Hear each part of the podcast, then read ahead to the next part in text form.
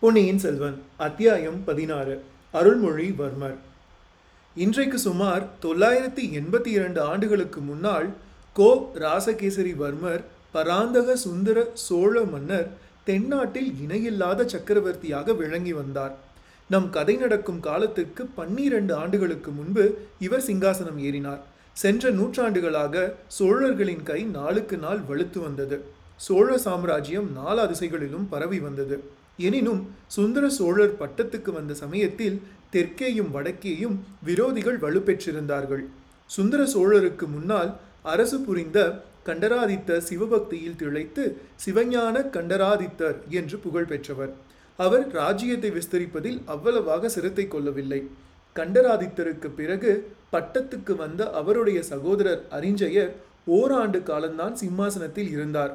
அவர் தொண்டை நாட்டில் உள்ள ஆற்றூரில் துஞ்சிய பின்னர் அவருடைய புதல்வர் பராந்தக சுந்தர சோழர் தஞ்சை சிம்மாசனம் ஏறினார்.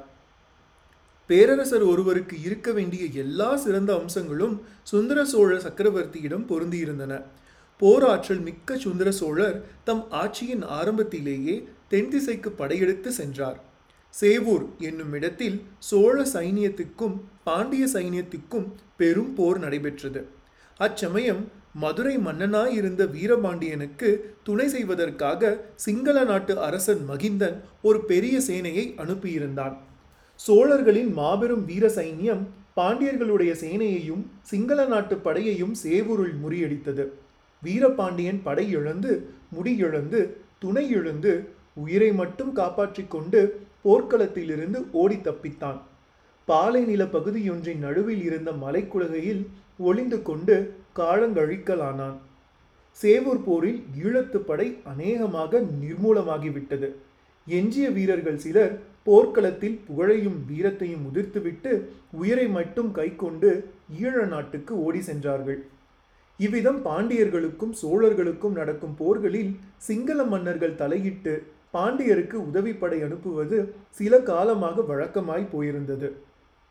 இந்த வழக்கத்தை அடியோடு ஒழித்துவிட சுந்தர சோழ சக்கரவர்த்தி விரும்பினார். ஆகையினால் சோழ சைன்யம் ஒன்றை இலங்கைக்கு அனுப்பி சிங்கள மன்னர்களுக்கு புத்தி கற்பிக்க எண்ணினார். கொடும்பாளூர் சிற்றரசர் குடும்பத்தைச் சேர்ந்த பராந்தகன் சிறிய வேளாண் என்னும் தளபதியின் தலைமையில் ஒரு பெரும் படையை சிங்களத்திற்கு அனுப்பினார். துரதிருஷ்டவசமாக சோழர் படை சிங்களத்திற்கு ஒரே தடவையில் போய் சேரவில்லை. அதற்கு தேவையான கப்பல் வசதிகள் இல்லை. முதல் தடவை சென்ற சேனை முன் யோசனையின்றி துணிந்து முன்னேறத் தொடங்கியது. மகிந்தராஜனுடைய தளபதி சேனா என்பவனின் தலைமையில் சிங்களப்படை எதிர்பாராத விதத்தில் வந்து சோழப்படையின் பகுதியை வளைத்து கொண்டது. பயங்கரமான பெரும் போர் நடந்தது.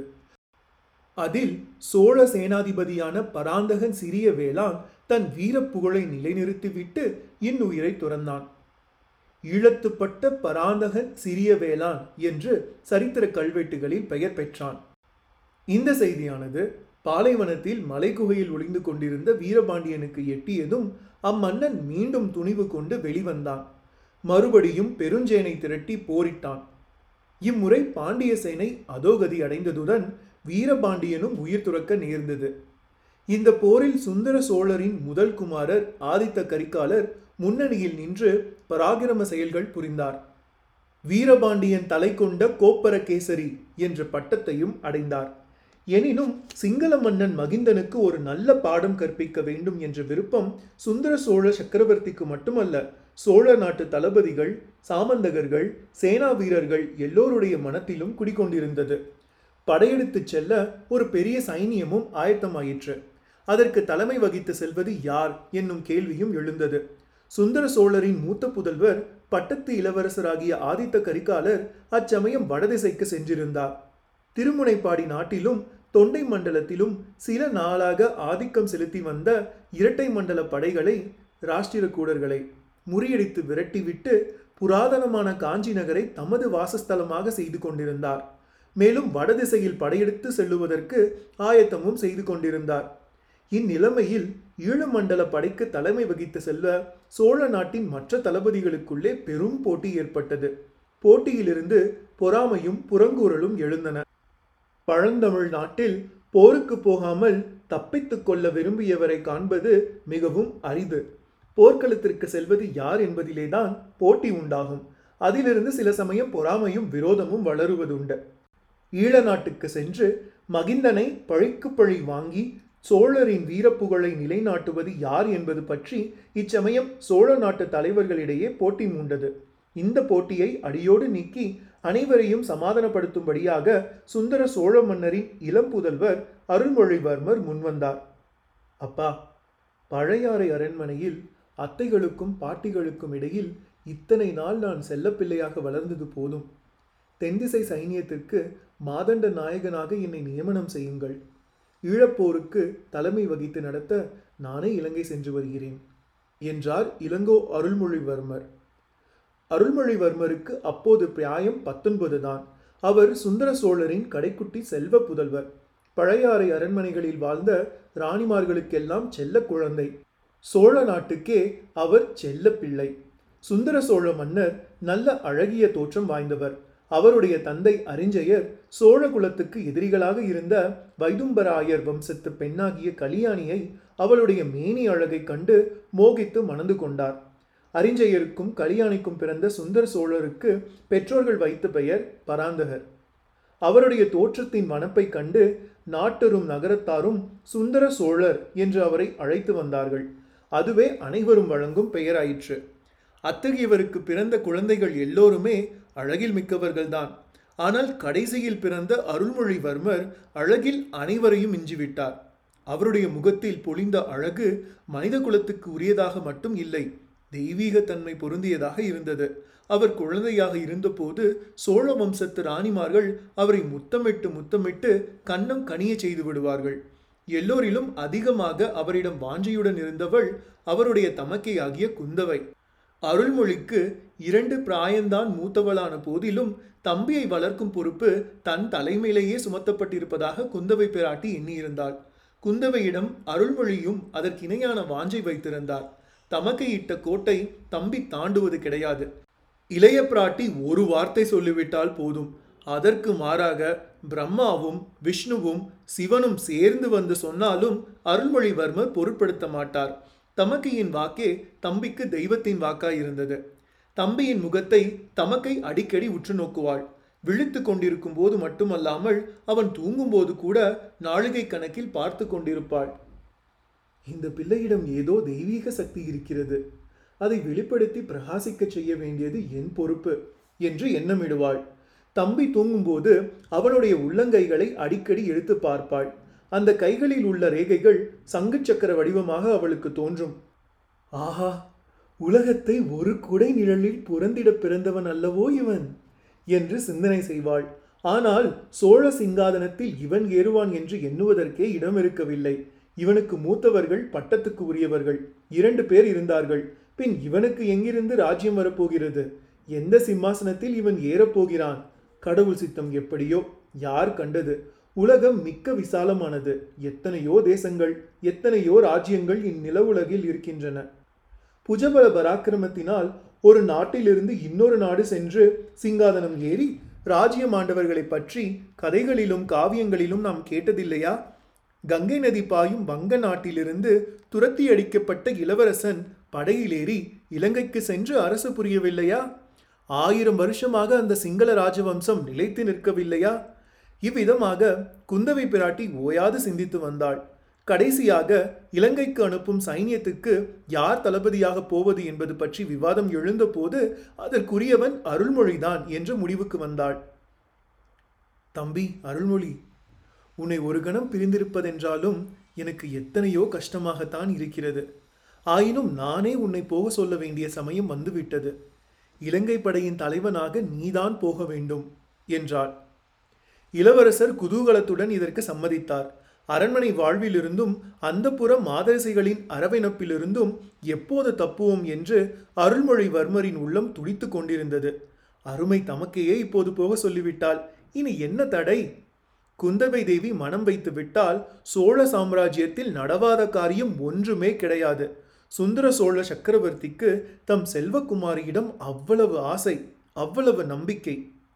இளங்கோ அருள்மொழிவர்மர் தென்திசை சோழ சைனியத்தின் மாதண்ட நாயகரானார். இலங்கைக்கும் போனார். அங்கே படைத்தலைமை வகித்து சில காலம் போர் நடத்தினார். ஆனால் போர் எளிதில் முடிகிறதா இல்லை. அவர் போர் நடத்திய முறைக்கும் மற்றவர்களின் போர் முறைக்கும் வித்தியாசம் இருந்தது. தாய்நாட்டிலிருந்து அவர் வேண்டியபடியெல்லாம் தளவாடங்களும் சாமக்கிரியைகளும் சரியாக வந்து சேரவில்லை. ஆகையால் இடையில் ஒரு தடவை தாய்நாட்டுக்கு வந்திருந்தார். தந்தையிடம் சொல்லி தம் விருப்பத்தின்படி எல்லா ஏற்பாடுகளையும் செய்து கொண்டார். மறுபடியும் ஈழத்துக்கு செல்ல ஆயத்தமானார். அருமை தம்பியை போர்முகத்துக்கு அனுப்புவதற்கு குந்தவை தேவி பழையாறையின் பிரதான மாளிகையில் மங்கள நிகழ்ச்சிகளை ஏற்பாடு செய்திருந்தாள். அருள்மொழி தேவர் புறப்பட்ட போது அரண்மனை முற்றத்தில் வெற்றி முரசுகள் முழங்கின, சங்கங்கள் ஆர்ப்பரித்தன, சிறுபறைகள் ஒலித்தன, வாழ்த்து கோஷங்கள் வானை அலாவின. சோழகுலத்து தாய்மார்கள் அனைவரும் அரண்மனையின் செல்ல குழந்தைக்கு ஆசி கூறி நெற்றியில் மந்திரித்த திருநீரையிற்று திருஷ்டி கழித்து வழி அனுப்பினார்கள். அரண்மனை வாசலின் முகப்பில் அருள்மொழிவர்மர் வீதி வாசற்படியில் இறங்க வேண்டிய இடத்தில் குந்தவை தேவியின் தோழி பெண்கள் கைகளில் தீபமேற்றிய தங்கத்தட்டுகளை ஏந்தி கொண்டு நின்றார்கள். தோழி பெண்கள் என்றால் சாமானியப்பட்டவர்களா? தென்னாட்டிலுள்ள புகழ்பெற்ற சிற்றரசர்களின் குடும்பங்களைச் சேர்ந்தவர்கள். பழையாறை அரண்மனையில் செம்பியன் மாதேவிக்கு பணிவிடை செய்வதையும் குந்தவை பிராட்டிக்கு தோழியாக இருப்பதையும் பிறர்க்கொரும் பாகியமாக கருதி வந்திருந்தவர்கள். அவர்களிலே கொடும்பாளூர் சிறிய வேளாண் புதல்வி வானதியும் இருந்தாள். இளவரசர் சற்று தூரத்தில் வருவதை பார்த்ததும் அந்த பெண்கள் எல்லோருமே மனக்கிளர்ச்சி அடைந்தார்கள். இளவரசர் அருகில் வந்ததும் கையில் ஏந்திய தட்டுகளை சுற்றி ஆலாத்தி எடுத்தார்கள். அப்போது வானதியின் மேனி முழுதும் திடீரென்று நடுங்கிற்று. கையில் இருந்த தட்டு தவறி கீழே விழுந்து டனார் என்ற சத்தத்தை உண்டாக்கியது. அடடா, இது என்ன அபசகுனம் என்ற எண்ணம் எல்லோருடைய மனத்திலும் உண்டாயிற்று. ஆனால் தட்டு கீழே விழுந்த பிறகும் திரி மட்டும் எரிந்து கொண்டிருப்பதை பார்த்துவிட்டு அனைவரும் நிம்மதியடைந்தார்கள். இது மிக நல்ல சகுனம் என்றே முதியவர்கள் உறுதி கூறினார்கள். எவ்வித காரணமும் இன்றி பீதியும் கலக்கமும் அடைந்து தட்டை நழுவவிட்ட பெண்ணை பார்த்து புன்னகை புரிந்துவிட்டு இளங்கோ அருள்மொழிவர்மர் மேலே சென்றார். அவர் அப்பால் சென்றதும் வானதியும் மயக்கமடைந்து கீழே சுருண்டு விழுந்து விட்டாள். ஆஹா, இப்பேற்பட்ட தவறு செய்துவிட்டோமே என்ற எண்ணமே வானதியை அவ்வாறு மூர்ச்சியடைந்து விழும்படி செய்துவிட்டது. குந்தவையின் கட்டளையின் பேரில் அவளை மற்ற பெண்கள் தூக்கிச் சென்று ஓர் அறையில் மேடையில் கிடத்தினார்கள். குந்தவை பிராட்டி தம் சகோதரர் புறப்படுவதை பார்ப்பதற்கு கூட நில்லாமல் உள்ளே சென்று வானதிக்கு மூர்ச்சை தெளிக்க முயன்றாள். வாசலில் நின்றபடி வானதி சுருண்டு விழுந்ததை பார்த்துவிட்ட அருள்மொழிவர்மர் தாம் குதிரை மீது ஏறுவதற்கு முன்னால் விழுந்த பெண்ணுக்கு எப்படி இருக்கிறது, மயக்கம் தெளிந்ததா என்று விசாரித்து வர ஆள் அனுப்பினார். விசாரிக்க வந்தவனிடம் குந்தவை தேவி, இளவரசரை இங்கே சிறிது வந்து பார்த்துவிட்டு போகச் சொல்லு என்று திருப்பி சொல்லி அனுப்பினாள். தமக்கையின் சொல்லை என்றும் தட்டியறியாத இளவரசர் அவ்விதமே மீண்டும் அரண்மனைக்குள் வந்தார். வானதியை தம் தமக்கை மார்பின் மீது சாத்தி கொண்டு மூர்ச்சை தெளிவிக்க முயன்று கொண்டிருந்த காட்சி அவருடைய மனத்தை உருக்கியது. அக்கா, இந்த பெண் யார்? இவள் பெயர் என்ன என்று இளங்கோ கேட்டார். கொடும்பாளூர் சிறிய வேளாரின் மகள். இவள் பெயர் வானதி. கொஞ்சம் பயந்த சுபாவம் உடையவள் என்றாள் குந்தவை. ஆஹா, இப்போது இவள் மூர்ச்சையாகி விழுந்ததன் காரணம் தெரிந்தது. இந்த பெண்ணின் தந்தைதானே இலங்கை சென்று மீண்டும் வராமல் போர்க்களத்தில் மாண்டார். அதை நினைத்து கொண்டால் போலிருக்கிறது என்றாள் இளவரசர். இருக்கலாம், ஆனால் இவளை பற்றி நீ கவலைப்பட வேண்டாம். நான் பார்த்து கொள்கிறேன். இலங்கை சென்று விரைவில் வெற்றி வீரனாக திரும்பி வா. அடிக்கடி எனக்கு செய்தி அனுப்பி கொண்டிரு என்றாள் இளைய பிராட்டி. ஆகட்டும், இங்கே ஏதாவது விசேஷம் நிகழ்ந்தாலும் ஆகட்டும் இங்கே ஏதாவது விசேஷம் நிகழ்ந்தாலும் எனக்கு செய்தி அனுப்புங்கள் என்றார் இளங்கோ. இச்சமயத்தில் இளவரசரின் இனிய குரலின் மகிமையினால்தானோ என்னவோ வானதிக்கு மூர்ச்சை தெளிந்து நினைவு வர தொடங்கியது. அவளுடைய கண்கள் முதலில் லேசாக திறந்தன. எதிரில் இளவரசரை பார்த்ததும் கண்கள் அகன்று விரிந்தன. பின்னர் முகமும் மலர்ந்தது. அவளது பவழச் செவ்வாயில் தோன்றிய புன்னகையினால் கன்னங்கள் குளிர்ந்தன. உணர்வு வந்ததும் நாணமும் கூட வந்தது. சட்டென்று எழுந்து உட்கார்ந்தாள். பின்னால் திரும்பி பார்த்தாள். தன்னை இளைய பிராட்டி தாங்கிக் கொண்டிருப்பதை தெரிந்து கொண்டு வெட்கினாள். நடந்ததெல்லாம் ஒரு கணத்தில் நினைவு வந்தது.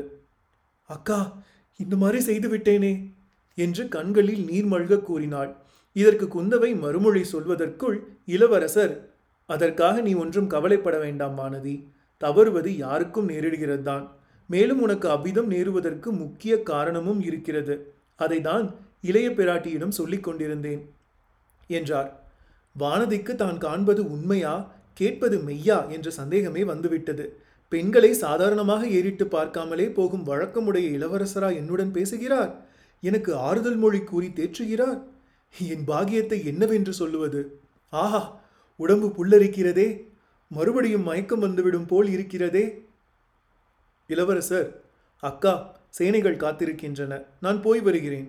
நீங்கள் எனக்கு செய்தி அனுப்பும்போது இந்த பெண்ணுக்கு உடம்பு எப்படி இருக்கிறது என்றும் சொல்லி அனுப்புங்கள். தாய் தகப்பனில்லாத இப்பெண்ணை நன்றாக பார்த்து கொள்ளுங்கள் என்று சொல்லிவிட்டு கிளம்பி சென்றார். இவற்றையெல்லாம் குந்தவை தேவியின் மற்ற தோழி பெண்கள் மேல் மாடங்களிலிருந்து பலகணிகளின் வழியாக பார்த்து கொண்டும் கேட்டுக்கொண்டும் இருந்தார்கள். அவர்களுடைய உள்ளங்களில் பொறாமை தீ கொழுந்து விட ஆரம்பித்தது. அன்று முதல் குந்தவை பிராட்டி வானதியிடம் தனி அன்பு காட்டத் தொடங்கினாள். இணை பிரியாமல் தன்னுடனேயே வைத்து கொண்டிருந்தாள். தான் கற்றிருந்த கல்வியையும் கலைகளையும் அவளுக்கும் கற்பித்தாள். எங்கே போனாலும் அவளை தவறாமல் கூட அழைத்து சென்றாள். அரண்மனை நந்தவனத்திற்கு வானதியை அடிக்கடி அழைத்து சென்று குந்தவை தேவி அவளிடம் அந்தரங்கம் பேசினாள். தன் இளைய சகோதரனுடைய வருங்கால மேன்மையை குறித்து தான் கண்டு வந்த கனவுகளை எல்லாம் அவளிடமும் சொன்னாள். அதையெல்லாம் வானதியும் ஸ்ரத்தையுடன் கேட்டாள். மேலே கூறிய நிகழ்ச்சிக்கு பிறகு வானதி இன்னும் நாலைந்து தடவை உணர்வு இழந்து மூர்ச்சையடைந்தாள். அப்போதெல்லாம் குந்தவை பிராட்டி அவளுக்கு தக்க சிகிச்சை செய்து திரும்ப உணர்வு வருவித்தாள். மூர்ச்சை தெளியும் போது வானவி விம்மி விம்மி அழுது கொண்டே எழுந்திருப்பாள். என்னடி அசலே, எதற்காக இப்படி அழுகிறாய் என்று குந்தவை கேட்பாள். தெரியவில்லையே அக்கா, மன்னியுங்கள் என்பாள் வானதி. குந்தவை அவளை கட்டிக்கொண்டு உச்சி மோந்து ஆறுதல் கூறுவாள். இதெல்லாம் மற்ற பெண்களுக்கு மேலும் மேலும் பொறாமையை வளர்த்து கொண்டிருந்தன.